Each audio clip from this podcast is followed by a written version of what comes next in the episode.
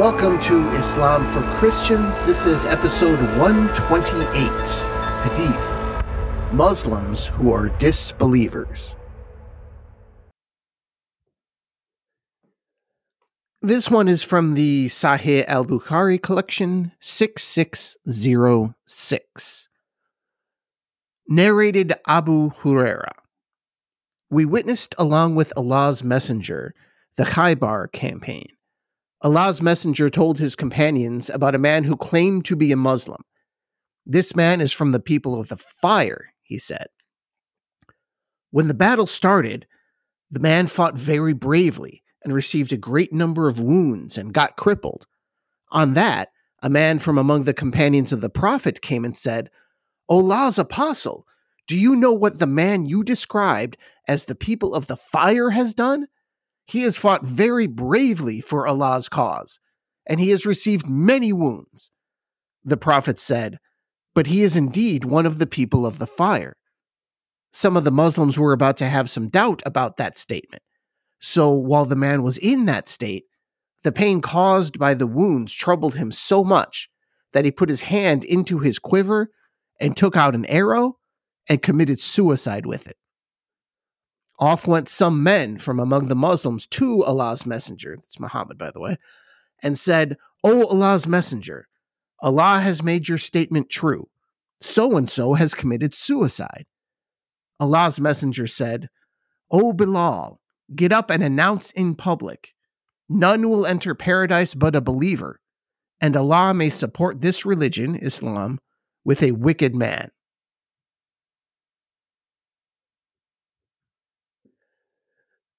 That was a long one. So, just in case that wasn't clear, here's a short summary of this hadith. A man who claimed to be a believer and appeared to be a believer to everyone else was seen by Muhammad for what he really was a person of the fire. Of course, this was not apparent to everyone until this person got wounded, he couldn't handle the pain, and he killed himself, making Muhammad right in the end. Now, there are two things I think you need to know to understand this. First, suicide in Islam, as I understand it, is a straight ticket to hell. That's not surprising.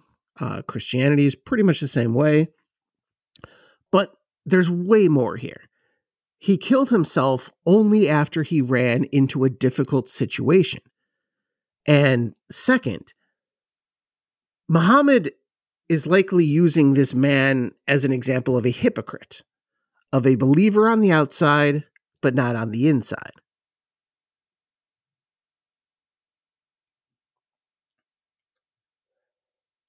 And one other thing too.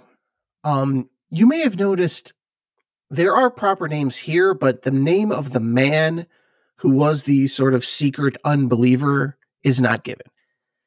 And a major reason for that is personally, I doubt this story is actually true, in that it's clearly a parable.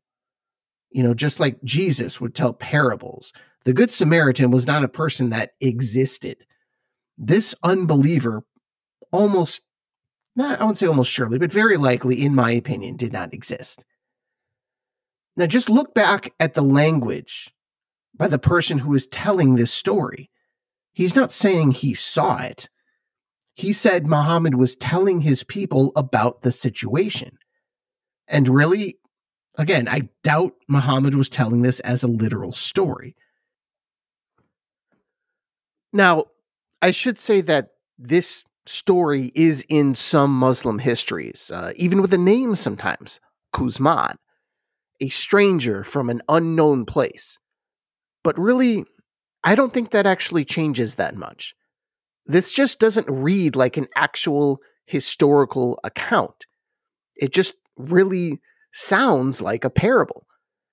And it's a parable with some Christian themes if you look a bit closer at it because this is, in many ways, a Muslim version of the parable of the sower.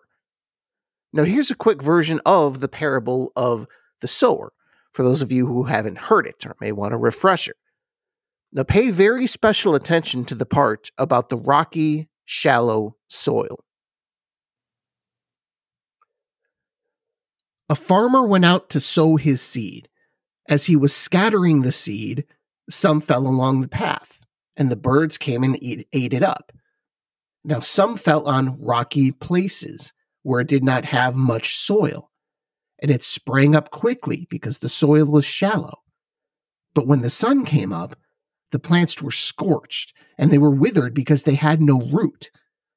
Other seed fell among thorns, which grew up and choked the plants. Still other seeds fell on good soil, where it produced a crop, a hundred, sixty, thirty times what was sown.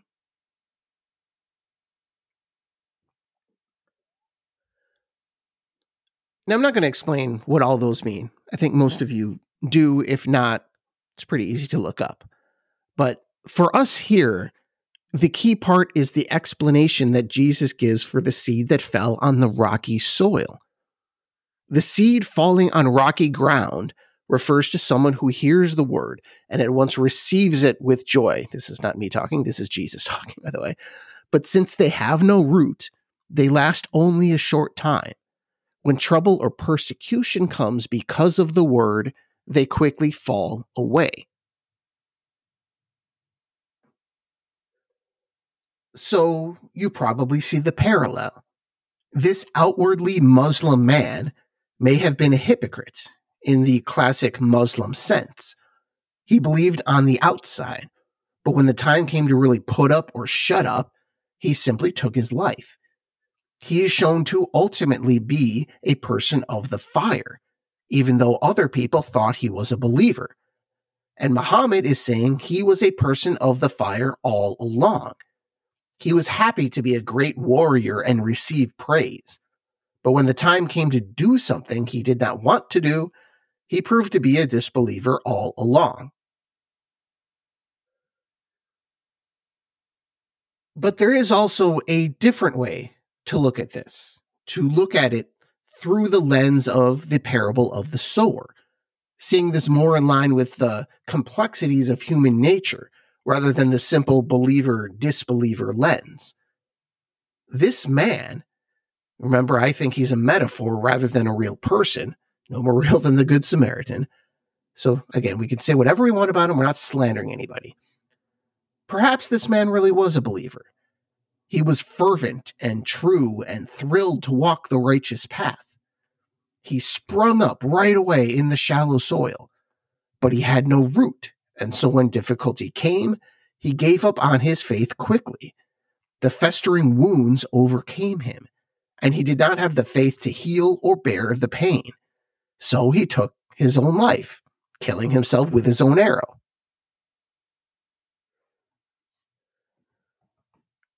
Now, how does one do that?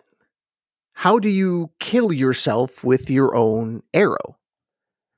I think, and it seems to be generally inferred, that this hypothetical person slit his wrist with one of his arrows.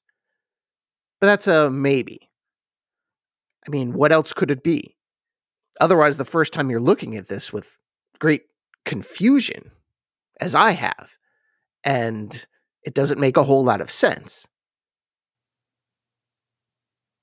But the point is, he did something he was not supposed to do. He did something he knew God would not want him to do either because he was a hypocrite or because his faith was shallow. And it's an interesting story either way. And it really makes you think a bit deeper about things, which is what a good parable is designed to do. Thank you, and I'll talk to you next time. Inshallah.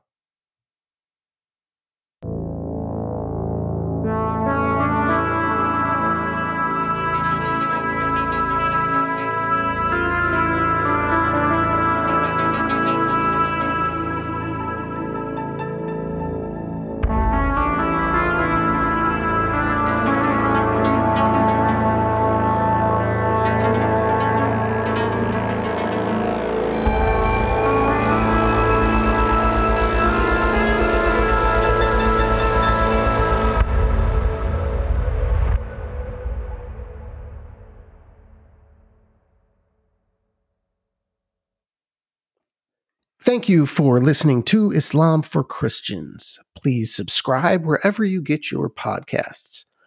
And if you want to keep this show ad free, you can also visit my Patreon page and subscribe. I'm at patreon.com slash Islam for Christians. That's patreon.com slash Islam for Christians.